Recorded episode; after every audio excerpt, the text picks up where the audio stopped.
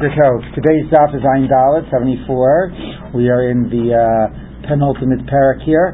Um, not penultimate, the ultimate parak. We're in the last parak, finally talking and moving beyond the avoda and talking about the actual day of Yom Kippur itself from our perspective, focusing on the prohibitions.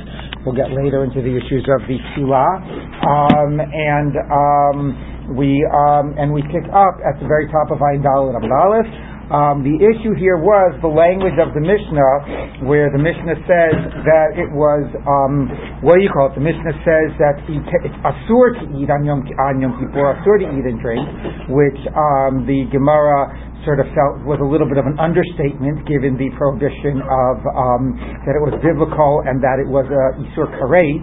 So the Gemara's response was that Asur can refer to the case of even eating less than a shi'ur, and introduced the debate of Rabbi Yochanan Reish Lakish that less than the minimum amount, chatzi shi'ur, is um, is uh, is uh, still going to be prohibited according to Rabbi Yochanan biblically, according to Reish Lakish rabbinically, and that's the language of asur um, because it is forbidden, maybe even biblically or rabbinically, but it's not does, does not deserve the weight to say isur karet because it's less than a shi'ur. Within that debate, and that's going to be the focus of our discussion today, is that question of chatzi shi'ur. We have the question that if somebody takes a shvu'ah um, not to eat and they eat treifus, that um, according to the Chachamim, it's a debate of the Chachamim and Rabbi Shimon, but according to the Chachamim, they still uh, transgress, violating their shvu'ah. And the question is, why aren't they mushpa ve'ome, pre-sworn, forsworn against that already? So one answer is it's, an, it's a called a kolel. Took a general shua not to eat, so although some of it relates to things he's already forsworn against, like treifus, it also relates to eating any food. So once it takes effect, it takes effect, and therefore even if you eat tray food, the shvua took effect, and you violate not only eating treifus, you violate your shavuah. That's one answer. Lakish said no. The case was that he said a shvua that he won't eat a half a shi'ur. He won't eat less half a kazayas. According to Rabbi Akiva, you don't even have to say that. Rabbi Akiva says a, a normal shru'ah that says you won't eat means even a tiny amount. So either you said it or you implied it, um, and therefore you're not mushpa ve'omed. You're not forsworn against a half a kazayis of chazer because that's not a biblical violation, and therefore your shruah takes effect. So the Gemara says, but according to Reish Lakish, if it's even minimally rabbinically forbidden, shouldn't you at least be forsworn? Which is an interesting idea that things that are rabbinic are also seen under a biblical mandate, let's say, or prohibition of not to violate the words of the rabbis. So how does that make sense? So let's pick up on the Gemara's answer. Two lines from the top of Ayin Dalet Amud Aleph. One minute. Maybe you'll respond and say, "Keva the Islay hetimina Torah." Since biblically it's permissible, although the rabbis forbade it, kachayel korban shvua, that that's why the shvua, the and the consequence of violating the shvua, the korban, if you did it, uh, um, if you did that intentionally, maybe that's why the prohibition of the shvua takes effect that yes, Reish says it's rabbinically forbidden, less than a shi'ur, but it's not biblical, and that and so even though it is rabbinic, the shvua can take effect on it. Um, one minute, I'll give you an example where something is only a rabbinic problem, and the shvua does not take effect. That just the rabbinic problem gets in the way of the shvua. Shvuata idut if you take, if you, now this is basically what they would do before the age of subpoena, not before the age, but whatever. This is what the Torah sort of mandates as how the, the, to use the, uh, to have the same effect as a subpoena, is if you believe somebody has testimony for you, um, you make them take a shvua, and the shvua, and you basically say, uh, you know, you, you impose a shvua on them that they don't, that, uh, you know, that, that, uh, that if, that, that they, if they have any testimony, they have to come and testify. And then if the person, um, you know, withholds the testimony, the Torah says, lo yagid nasa avono. If they withhold the testimony after they've been sworn to uh, by you, you it's outside of the court. You go and no, because it's actually okay. We're not learning shvuat ha'idut, but actually it's a case that you can impose a shvua on someone, and therefore, if they know testimony withhold it, they will then violate. So who does that apply to? So when we learn Shavuos, we can figure out all the parameters of that. But, eight, but the Mishnah says Um, it only applies to people who could get, come and give testimony. In now, in the first place. Now, you say, oh, that's a reasonable statement. You know, there are people that are pasul, you have, you know, a gazlan, you have women who are not recognized, you know, according to halacha, uh, you know, in a sort of in a formal way to give testimony, other ways in which women play, you know, can give evidence, but not in a formal role of edut, and so on. So that's who it's excluding. The only problem is that the Mishnah had already said explicitly it doesn't apply to women, it doesn't apply to minors, it doesn't apply to gazlanim. So then it says, and it only applies to people who can testify. So who else are you excluding? Okay, Vavinanba, and we asked on this, um, limute mai, what is that additionally excluding? Um, uh, limute mai, um, Rav Papa Amar melech, a king. Because a king, you can't testify against him and he can't testify in court for various reasons. What? Right, but it's not mentioned in that Mishnah. So that phrase, meaning we're not talking mentioned elsewhere. That Mishnah did not explicitly exclude king. That's what it's excluding.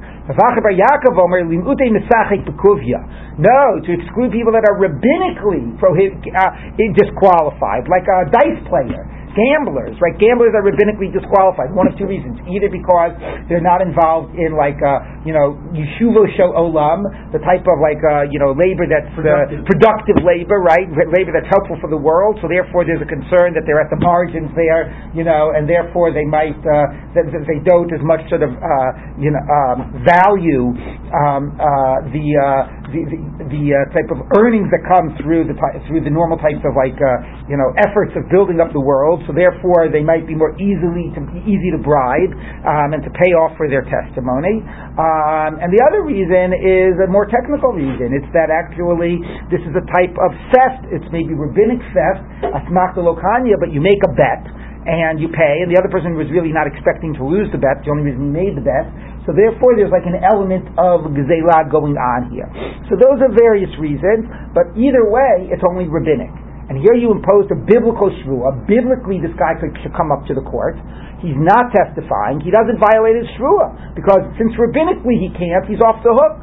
So you see, the rabbinic prohibition has consequence in the world of shvua. So why don't we say the same thing that you're biblically forsworn to? I mean, the rabbinic prohibition of eating less than a shi'ur prevents the biblical shvuah. The same way here, the fact that rabbinically you can't testify prevents the effect of this biblical shvuah. That's the question. So let's see what the Gemara a- answer is. Mesachek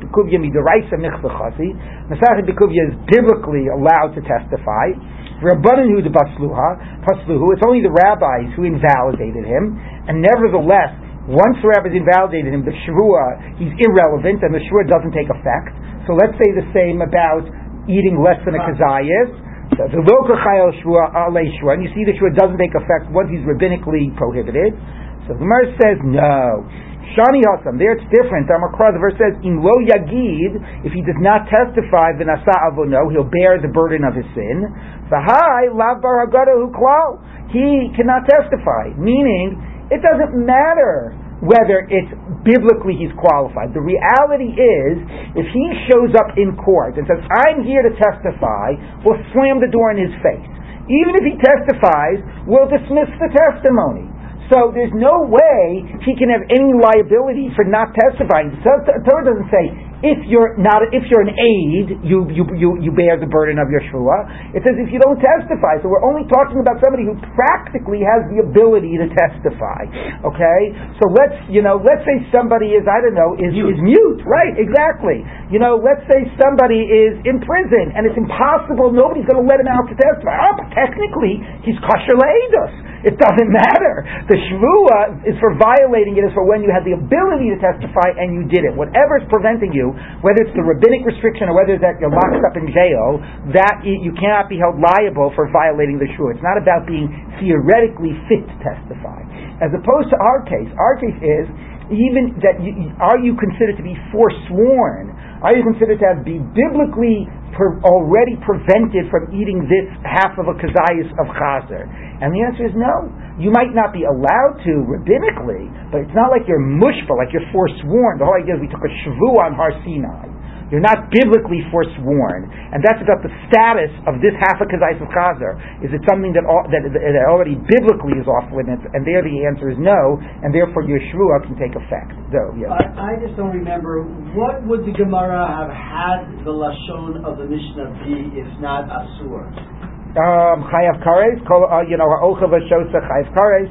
But, um, you know. The implication that every time the Mishnah says asur. Well, it would have said chayav at least. It would have said chayav. Look, um, you know, um, it's um, fundamental. Yeah, yeah, but the, the Rambam, for example, um, in uh, Hilchos Shabbos if I remember correctly, says that the, says he's more even systematic than the Gemara. he, he says every time I'm going to say asur, it means drabanan. Every time I'm going to say chayav, it means deoraita. The Gemara is not the Gemara, you know, is not as rigorous as that. But again, saying asur, which suggests drabanan, does not suggest something weighty. Little, minimally, you should said chayav.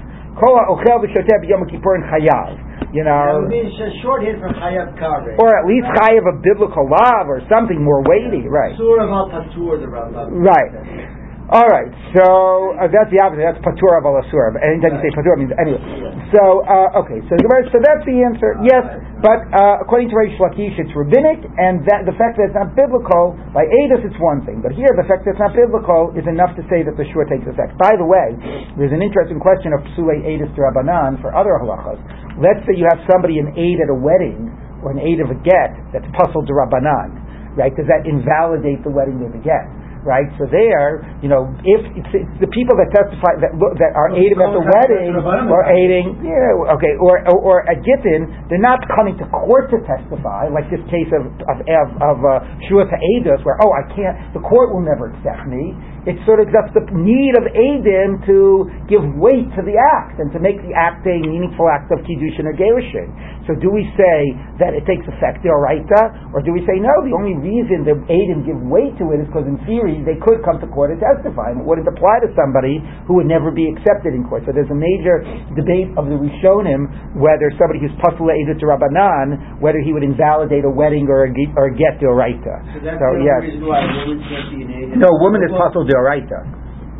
So that's uh, that's different. Okay, so Gemara says like this. So, uh, no, you, you have to go Michael It's a debate. I don't, I don't know.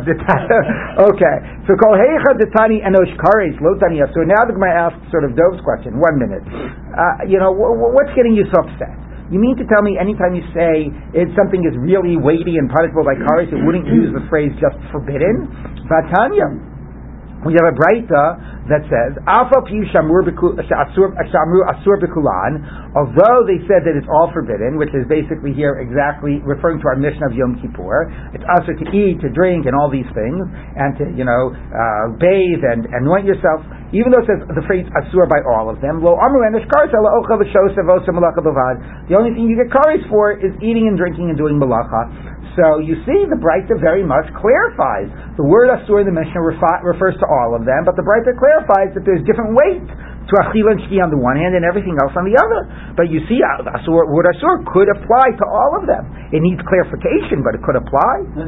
So, Hachikama. No, this is what it means.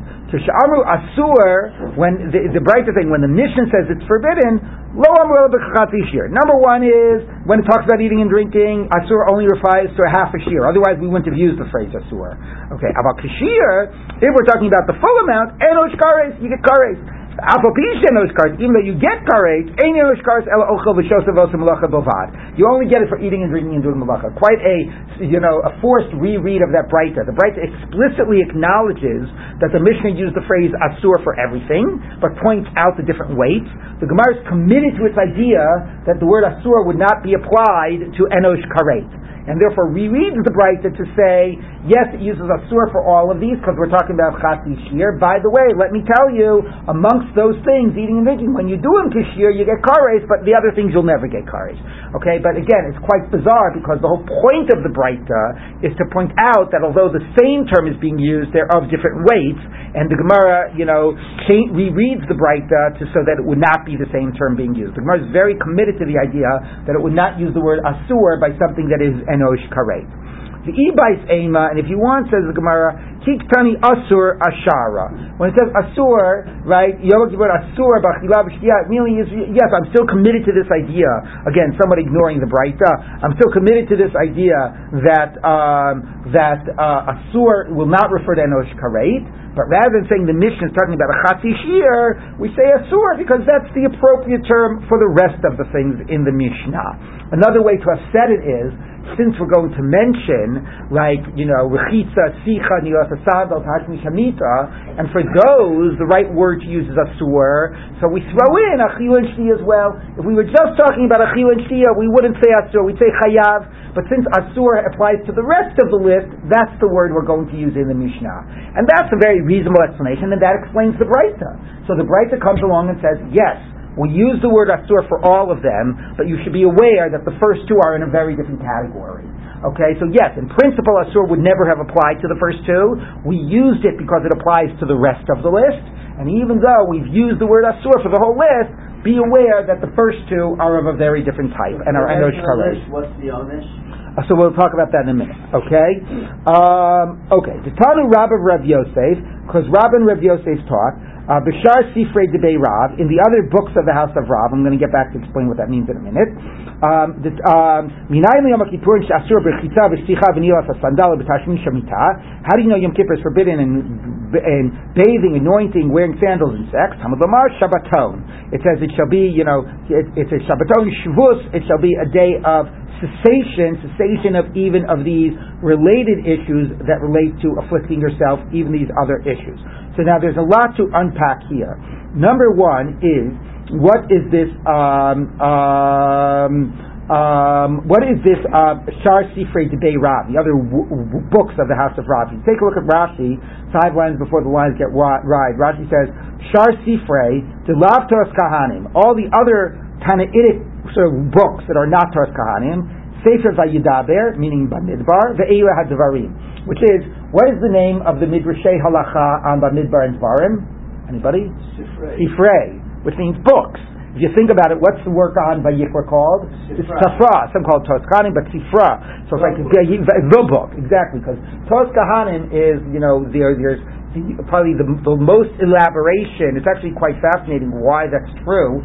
Um, there's a an article out by Shlomo Naeh about 20 years ago or so, where he actually wants to argue that the Tanaitic work on Vayikra, the Sifra, Tos Kahanim, is uh, the earliest uh, work of Tarsha Balpeh that was ever written down, which, and he makes it quite early, which is fascinating. Because even the Gemara wasn't, you know, the Mishnah wasn't written down to like the fifth, sixth century or whatever. He argues that the Torah Kohanim was written down already in the Tanaitic period. He thinks that it's because, as we know, as we've been talking about all along, the shift from a temple-oriented, you know, focused, you know, religion to a Torah one, that, but there was, you know, to be for so long it was all about the temple that the earliest stuff that was written down and the fo- the initial focus of Talmud Torah was around halachot related to the mikdash.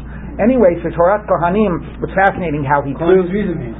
It's fascinating how he proves it. I just have to tell you how he proves it because the article sounds, starts out like it's going to be the most boring article on, on the planet because he talks about different organizations of the Sifra. If you ever try to find something in the Sifra, it's impossible. It's divided up into Parshias and Prakim, and there are like three different systems of organization going on there.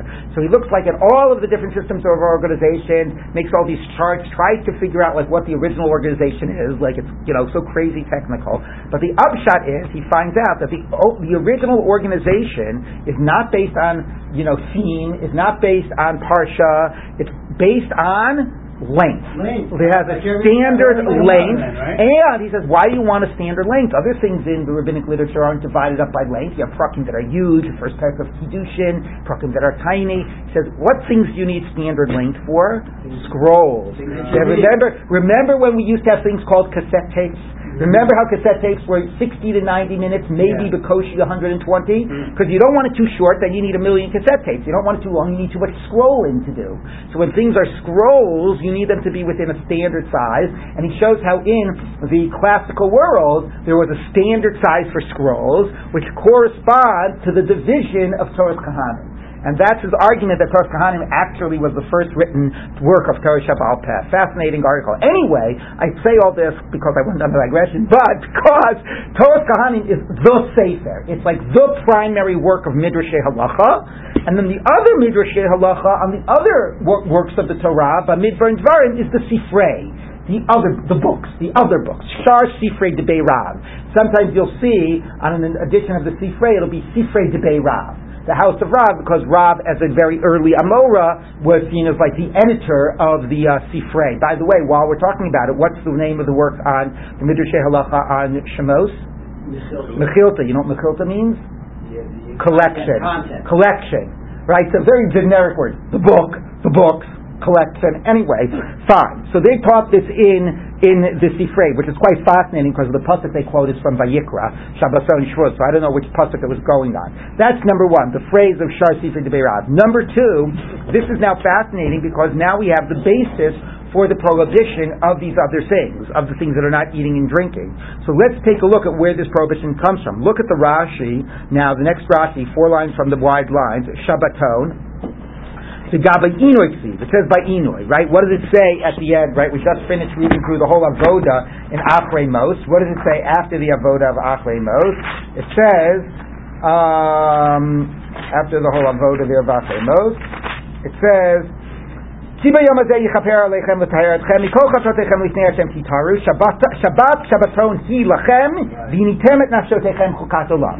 Shabbaton is connected to Inui. So what does that mean?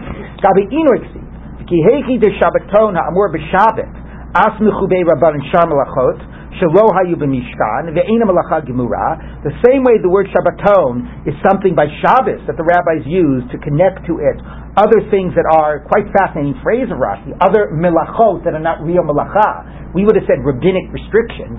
By fascinating that Rashi calls the rabbinic restrictions on Shabbos other melachot of a lesser nature. Okay, shelo ayu b'mishkan. They're not the real melachot, but he calls them melachot. But the same way Shabbaton is a concept by Shabbos to create the whole rabbinic prohibitions of Shabbos.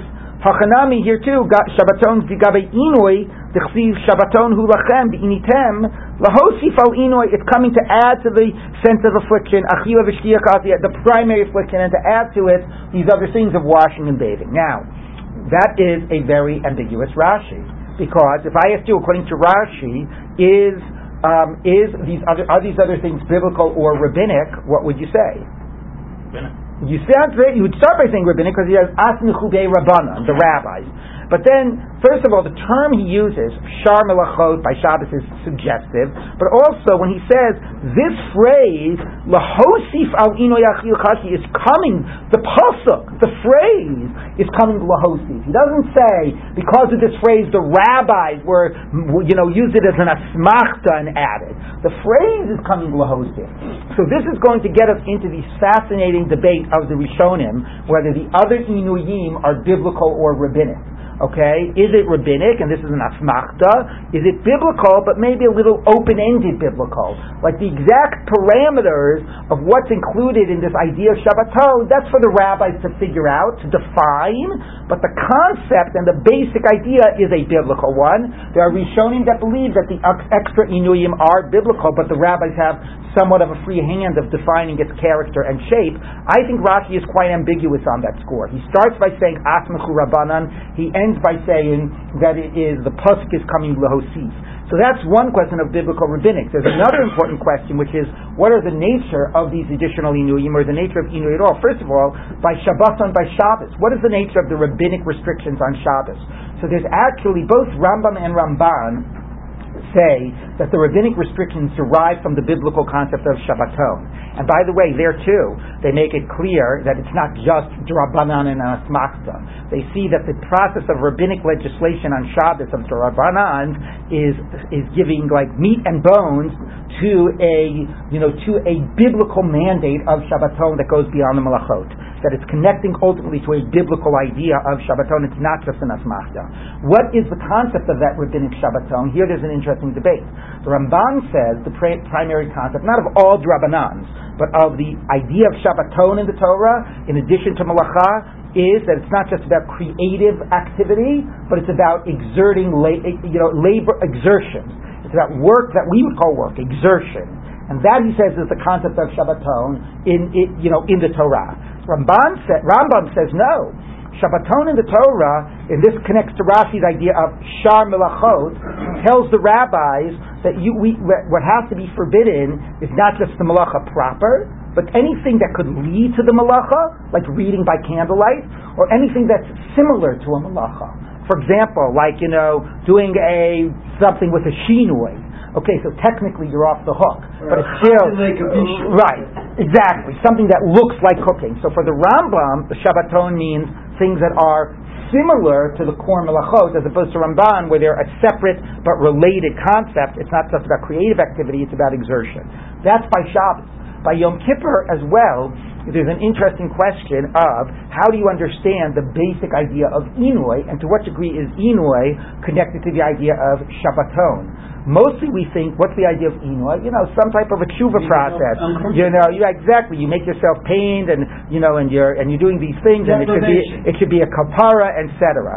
Rambam calls his halachot of Yom Kippurim, Hilchos Shvisas Asor, the resting on the tenth day, and he says, the Torah says, Shabbaton, Shabbat Shabbaton hilachem, Shabbat mimlacha, Shabbat me'achila v'shtiya. That it's actually an idea of separating from the world. The same way we normally separate from the world in terms of doing labor, we're going to separate from the physical aspects of the world and not engage in the physicality of the world. And we're going to spend one day at this very elevated plane of not act, of trying to be, you know, as non-physical as possible. But it's not about hurting yourself.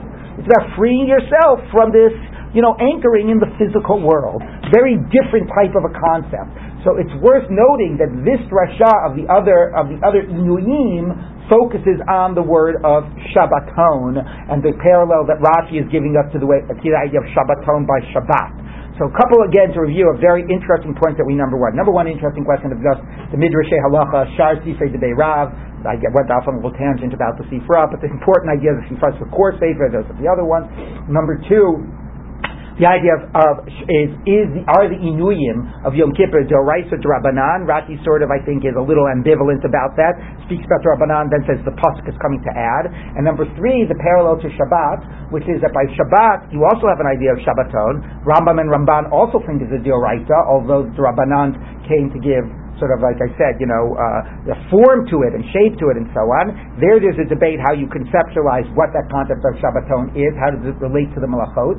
Rashi emphasizes a very close connection to the Malachot. And by Yom Kippur as well, do we conceptualize the issue of Inui from a Shabbaton concept, or do we conceptualize it in a very different way, affliction, pain, suffering, tshuva, and so on, or is it more related to this Shabbat, Shabbaton concept? So you conclude yes. that Shar and Inui um, are biblical but with a lesser onesh? That certainly, they're not karet. That we've right. been saying. Okay. The question is saying more than just not karet because we'll see there are exceptions to the rule and so on. So that's why most Rishonim that say it's still, everybody says it's not karet. That was the whole point. Right. Most Rishonim though that say it's still right uh, say are clear to say, but the rabbis have a pretty free hand in defining what is the content of that Shabbaton.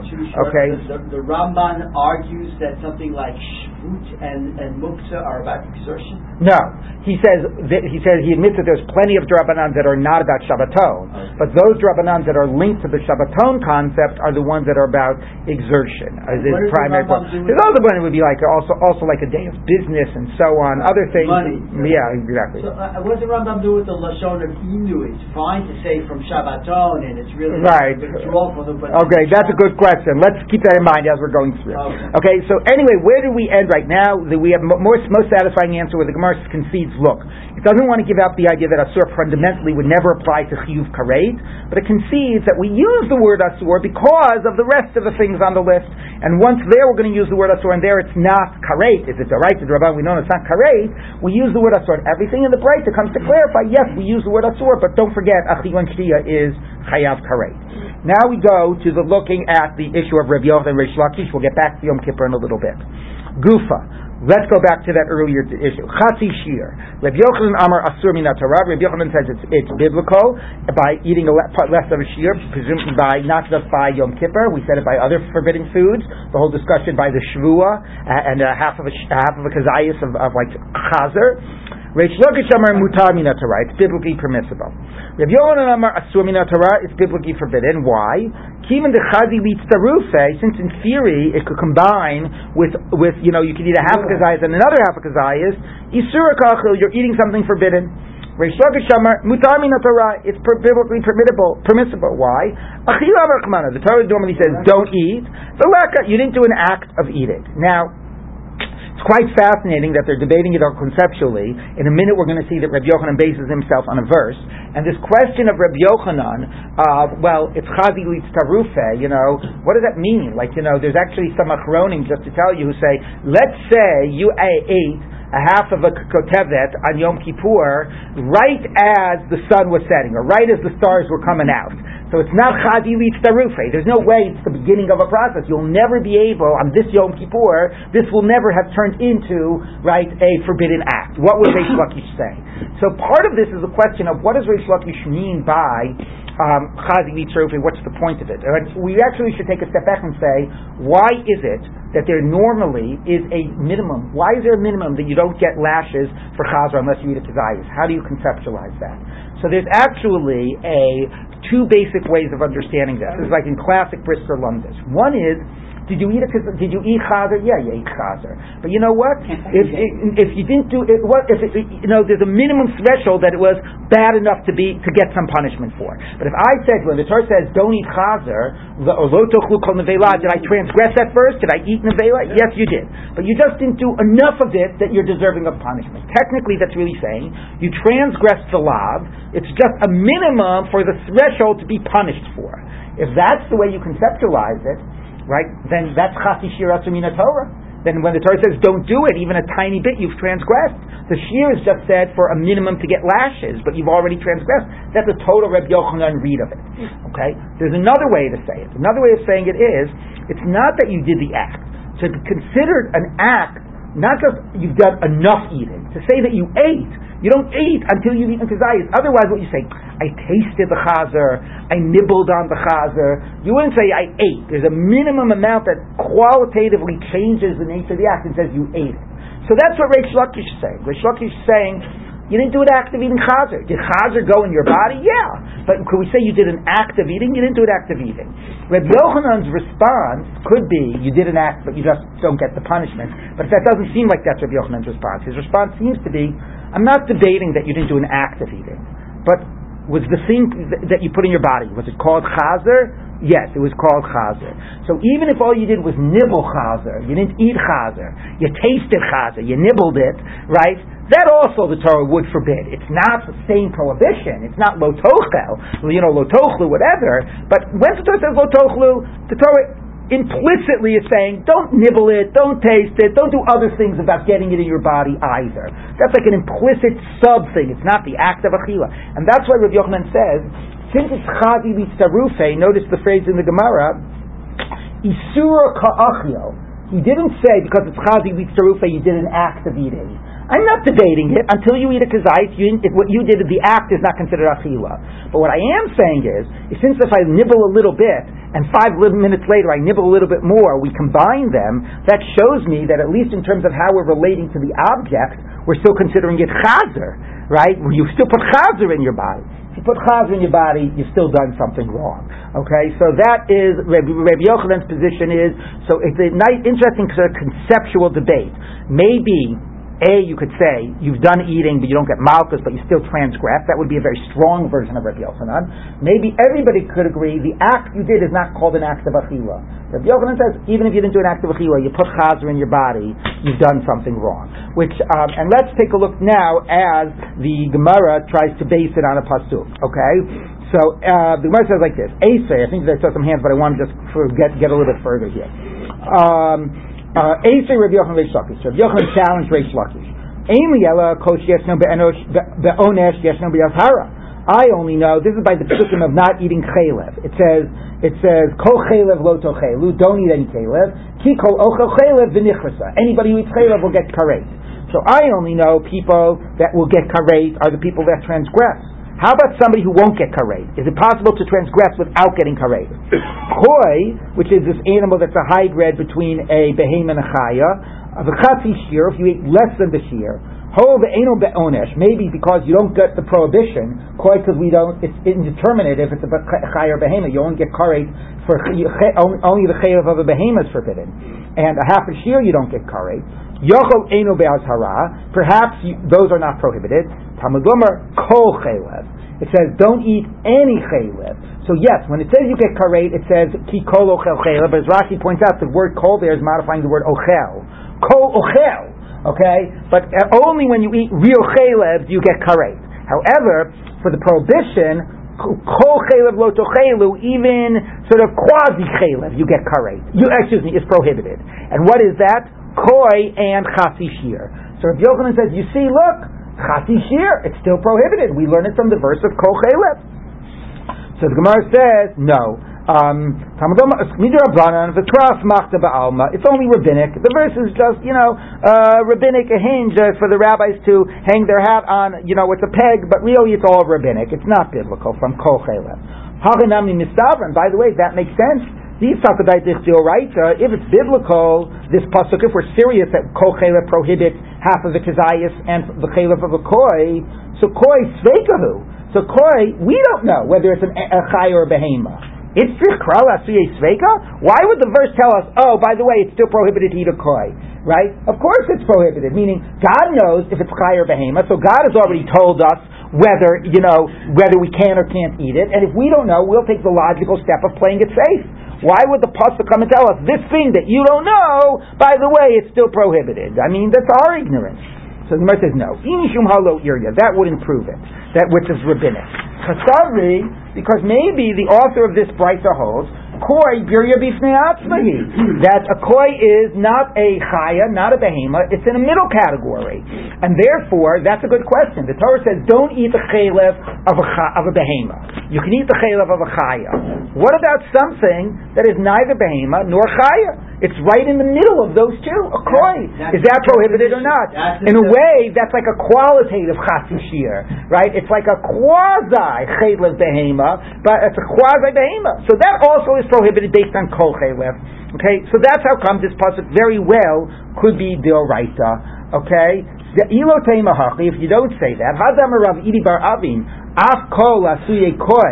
so when we say um, Kol Dam Lo right, don't eat any blood, so the Gemara says, what's the word Kol is coming to do? It's coming to include the blood of a Koi. So the Gemara says, why would you need that? Kol Koi it's Sveika? So again, same question. If you, why did you need to include the blood of, of a Koi? Ella, Bir Yashani, yeah, because it's its own category, maybe, although there it's even more bizarre. The Torah prohibits both the blood of a chaya and a behema. Nevertheless, maybe because a koi is in its own category, its blood would be permissible. So hachanami, bir yashani. So they're here too. Yes, kol chelev could be needed biblically if koi is its own category, needed biblically. And Rabbi Yochanan would argue that yes, from kol chelev we learned the biblical prohibition of chatzi shi'ur.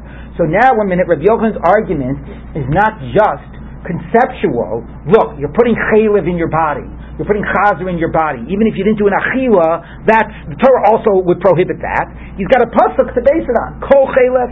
So that tells you, even when you don't do the act itself, any type of ingestion of this thing would also be, um, would also be forbidden. Now, um, um, it's an interesting, two interesting questions I just have to say about Chatzi Shi'ur that emerged from here. Number one is, would it apply to anything that is not about food? Let's say, for example, I uh, carry on Shabbos half the minimum amount. I cook on Shabbos half the minimum amount. According to Rabbi Yochanan, have I biblically violated Shabbat or not? There's actually an interesting debate. A number of poskim say, no, it only applies to food. Why does it only apply to food? Because at the end of the day, it comes from a pasuk of kochelev. Kochelev lo So we can broaden that conceptually and say that's referring to all macholos asuros, all forbidden foods, right? All eatings. Yom Kippur isn't like a forbidden food, but all eatings. But we have no basis of broadening that verse to things that are not about food, at least not biblically. So it wouldn't be biblically. By the way, for the Michaels in the room, we in like Rabbi Yochanan, it is Chatzi Shi'ur is Doraita, but not according to say many poskim would say by non-foods because it's based on this verse. Okay, another way of explaining why it might not apply to non-foods is the point I've been making. If you deal with a, a forbidden object, So right, remember Rabbi Yochanan's phrase is isura ka'achil. It's still chazer you're putting in your mouth. If you deal with a forbidden object, right, so you can say objectively, even though you haven't done an achila, you've done something wrong. You've ingested this forbidden thing. It's in your body, right? So that's something that's intrinsically problematic. When things relate not to the object, but to the act, don't do an act of cooking, so then you could say, did I start the process? Yes, but I have. It's not. It's not. I didn't do it, I, the act of cooking, and it's not like there was an object that was problematic, that was taboo. Like the whole idea of macholos and suras is a concept like this is a taboo thing. So keep off limits. So any type of engagement with it could be problematic. So that's why some say it only applies to foods, others disagree. One other interesting question about chatzis is is it a generic prohibition, like learned from Kochelev, is translated as a prohibition, don't eat any chatzi shi'ur of any forbidden foods? Or is it a subcategory of the prohibition that it refers to? Chatzi shi'ur of dam is like a quasi violation of dam. Chatzi shi'ur of chametz, a quasi violation of chametz. Chatzi shi'ur of chazer, quasi violation of chazer. What difference does it make? So the Ramban already asked the following question. He says, the halacha is if somebody's life is in danger, then you, uh, you can violate prohibitions in order to save their life, but you violate the lesser prohibition first. Okay, because rather than the high prohibition. He says, let's say to save this guy's life, you can feed him either a half of a kazayas of, of mm-hmm. dam, which is an isser, an, an isser kares, or a half of a kazayas of chazer. Okay? Would there be a preference to give him the chazer before the dam? Are they both a generic prohibition of chatzi shi'ur, and they're both the same weight? Or do we say, no, one is a quasi dam prohibition, the other is a quasi chazer. Quasi dam is worse than quasi chazer, because dam is karet. Okay, so very interesting debates around how to conceptualize these issues. I have a feeling I just lost mm-hmm. everyone. no, you got it? Okay. saying eating Yom Kippur is the, you know, the huya, would make a difference. Well, uh, that is interesting, and this is the last thing I'm going. Right. Well, this is the last thing I'm going to say. A lot of this makes sense when you focus on forbidding foods, which is, like I said, like what we call an issa like the object is taboo and problematic. It's the logic to apply it to Yom Kippur is not so obvious because by Yom Kippur it really is about the state of being satiated or unsatiated or the act of eating. It's not really about the object being problematic. So it actually is a li- it's hard within this approach to sort of just throw Yom Kippur into the same category. Okay, let's continue in the Gemara. Now we actually that's the end of Chatzi Shi'ur. I just gave you like a whole Shi'ur on Chatzi Shi'ur in five minutes, so he's unpacking. But anyway, it's a Chatzi Shi'ur Shi'ur. But okay, now we get to the other theme we introduced, uh, where we know that you're not, you know, the additional inuyim, but even before the additional inuyim, where do you know you're not allowed to eat and drink on Yom Kippur? The pasuk just says te'anu, afflict, afflict yourself. Let's take a look. Tanu Rabbanan. So you should afflict yourself. Maybe it means like sit in the sun or sit in the cold. Other ways of afflicting your body. Like you should be in pain. Lamar. It links do not do or juxtaposes inoi with not doing malacha. The same way, the way you pro, you you refrain from malacha is by not doing something. It's basically don't do X, don't do malacha. never So also afflicting yourself means don't do something. You can't be t- as opposed to saying don't, don't go from the sun. Right, go to the sun. It won't be saying go sit in the sun. The ema, so right, the ema heichadi yasi b'shim shevachayim le lo nema kum tuv betula. Maybe it can be saying pass, don't do something. Don't get out of the sun. If you're in the sun and you're, it, it's difficult for you, don't get out of it. Yasiv betula, you're in the shade, the career, and you're too cold. Lay, lo kum tuv b'shimsha. We won't, we will tell you, don't, you know, not only, we won't tell you sit in the sun, but we'll tell you, don't go sit in the sun. So maybe here too, you could passively do inui by staying where you are. So the Gemara says no. Dumya de mulacha. It's similar to mulacha in the following way. Ma mulacha lo chilaktaba. The same way by mulacha there's no distinction. Af inui lo By inui there's no distinction. What does it mean no distinction? I thought would have thought it meant is that sometimes it's about being in the sun, sometimes it's about being in the cold. Rashi says no. There's no distinction about passive and active. By malacha you always refrain from malacha by passively not doing something. By inui sometimes I'm totally comfortable. So the only way to do the inui is by being active. Sometimes I could do it passively, but sometimes I have to do it actively. And the juxtaposition to malacha tells you only a type of an inui that can always be done by p- being passive. Okay. That's one thing we learn now. Tanya Edo, we turn in another brisa. Tanuas nafsho sechem, afflict yourselves. Yocho yeshe b'chamo b'tzina v'yitza'er. Maybe I should go sit in the sun or the cold. Talmud lomar v'kom lo tasu. Here's a different drasha, not about passive and active. The same way malacha, that activity is a type of activity that other that in other places we know, and as well as this place, you get punished for. Right? It's like if you do malacha on Shabbos, it's a punishable offense.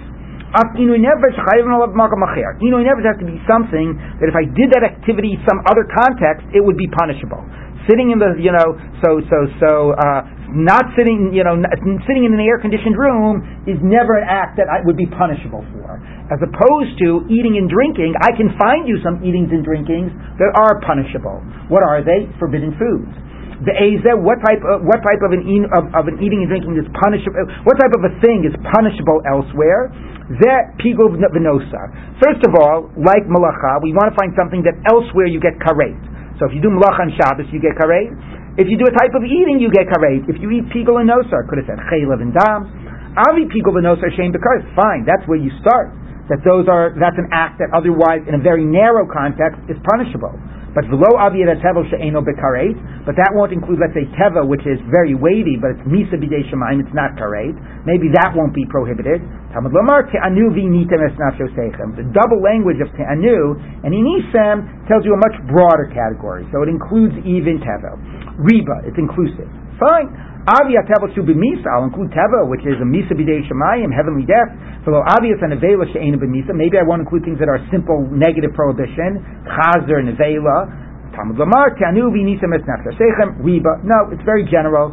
So once you've included one type of forbidden foods, you're going to include all forbidden foods.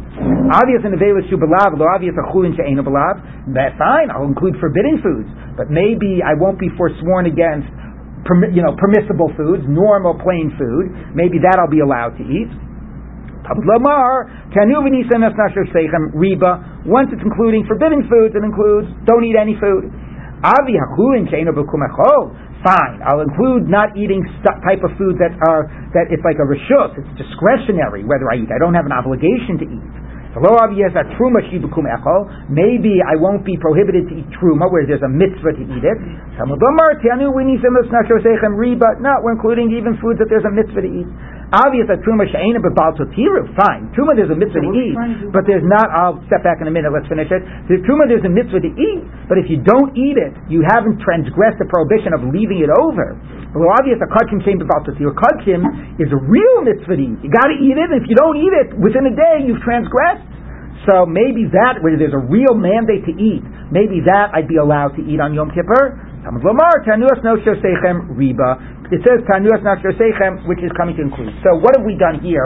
What we basically have said is, how do I know that Tanu means don't eat? Because it, there are other types of eating that are forbidden in the Torah. So if the Torah is forbidding something here and I don't know exactly what, I look at the idea of malacha and I say, it's got to be forbidding something that in other contexts are forbidden, and that has to do with eating and drinking. Yes, it's true here. It's not just eating and drinking forbidden foods, it's eating and drinking all foods, but I know in other places the act of eating and drinking is a forbidden act, and therefore I'll say that's what the Torah is doing here. This, by the way, very much connects to our previous discussion. Because here, the whole basis of not eating and drinking on Yom Kippur is rooted in the world of Ma'akolot Asurot, of forbidden foods. Yes, we broaden the category, but conceptually, we say, what does it mean, don't eat? The same way elsewhere the Torah prohibits you from eating certain things. So, yeah, on Yom Kippur, the certain things is everything, fine, but it's a type of a Ma'akolot Asurot in a very broad way.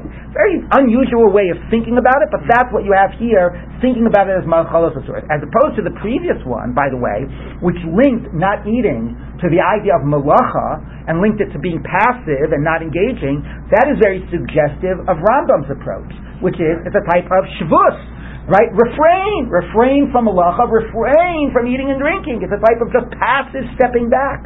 So two very different conceptual models of what, where we learn the prohibition and how to sort of see where it's located. Now the Gemara says, the Nafshichalomar, the Brisa continues, and if you want, you didn't like that explanation, I'll say, Hare Omer, I'll base it on the following way. That if you, anybody who doesn't, who doesn't afflict themselves, I will destroy that soul. Inoy, so that tells us what type of inoy we're talking about. Inoy shua vedas hanefesh. It's not just the punishment; it's signaling to us what type of inoy we're referring to.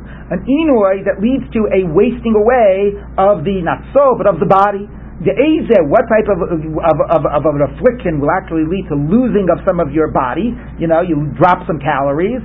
That's eating and drinking, which, by the way, is the third conceptual model of Inui. It's the actual sense of hurting yourself. Right? So we have three great models for it. It's a type of machalas asuras, which is in to include everything.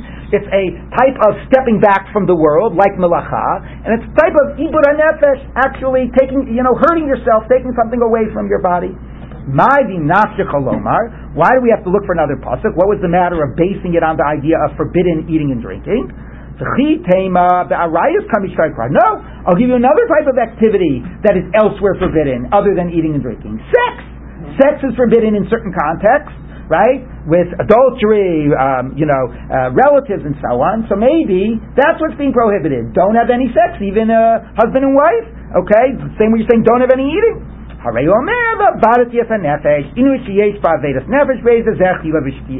Okay, so that's why we have these three different sources. By the way, I should point out that a number of Mefarshei HaMikra want to argue that it's basically implicit in the word nefesh, that nefesh in the in, in, in, biblical Hebrew, and you certainly find it in in Nach, you know, as, you know, eh, eh, like in Mishlei and whatever, can refer to the throat. Okay, and in Semitic cognates, the word nefesh refers to the throat or the appetite. So tianu es nafsher sechem, someone to suggest means afflict your appetite, your throat, and that nefesh very much suggests the world of eating and drinking.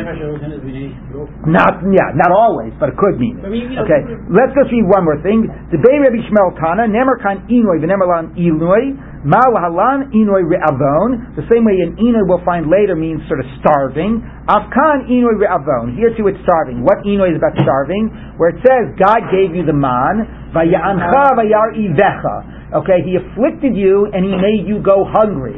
So there you see exactly a juxtaposition of affliction and going hungry. Okay, so we will pick up with this other this this this this new approach tomorrow.